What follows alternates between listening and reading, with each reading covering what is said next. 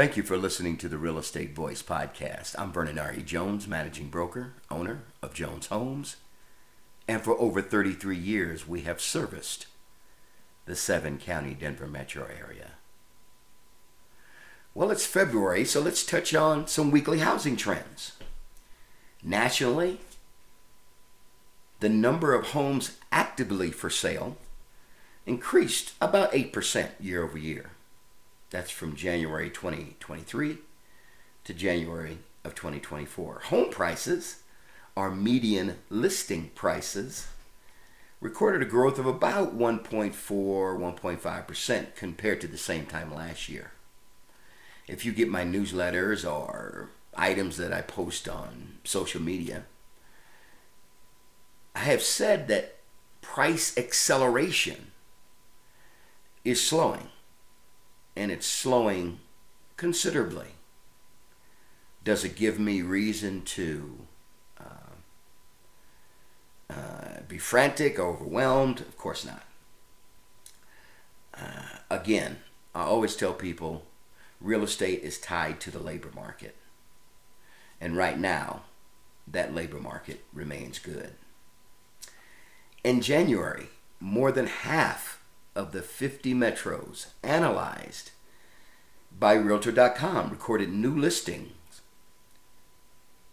over the previous year, with some of the largest growth happening in Denver, Colorado.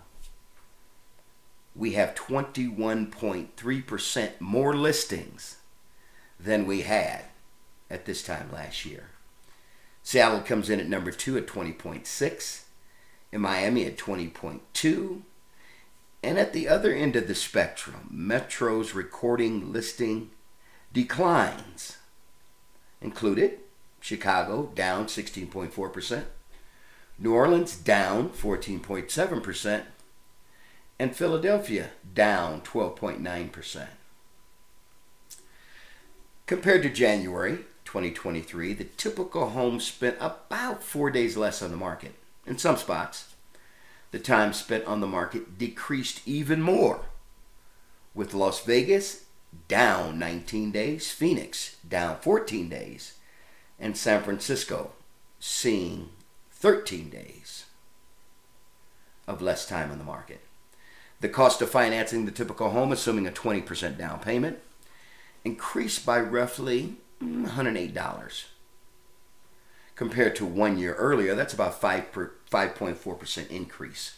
With this increase, the required household income to purchase the median priced home went up by 4,300 to 84,000 before accounting for the cost of tax and insurance. However, as interest rates are falling and listing prices growth has remained muted or flatlined as I have said, the increase in the monthly cost to purchase a home has slowed, down from 6.1% year over year to January's increase of 5.4%.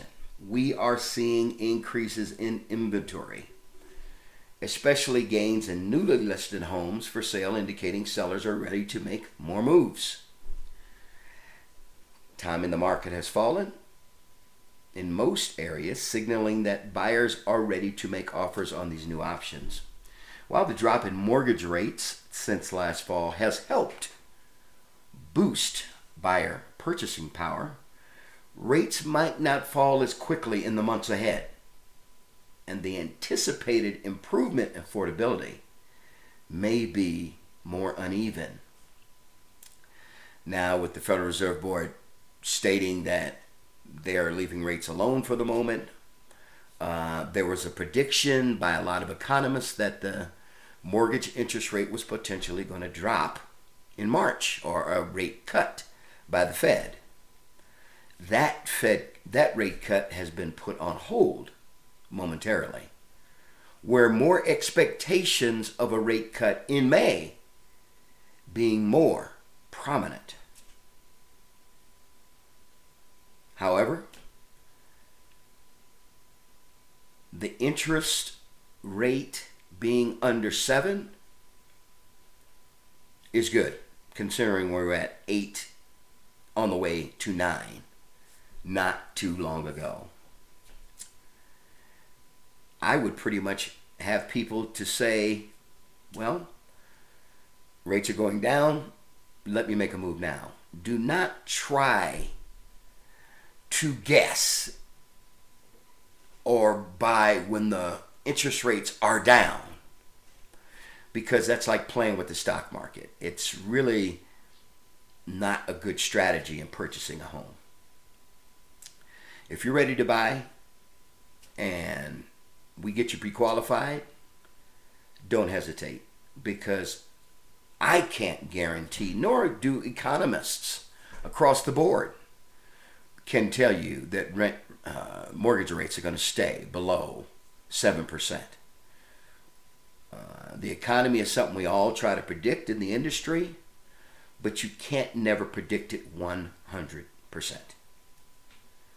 However, I will tell you this if you have any questions regarding your particular situation, feel free to give me a call at 303 359 8218. Again, because every situation is different. Thank you for listening to the Real Estate Voice podcast. And as always, please be safe.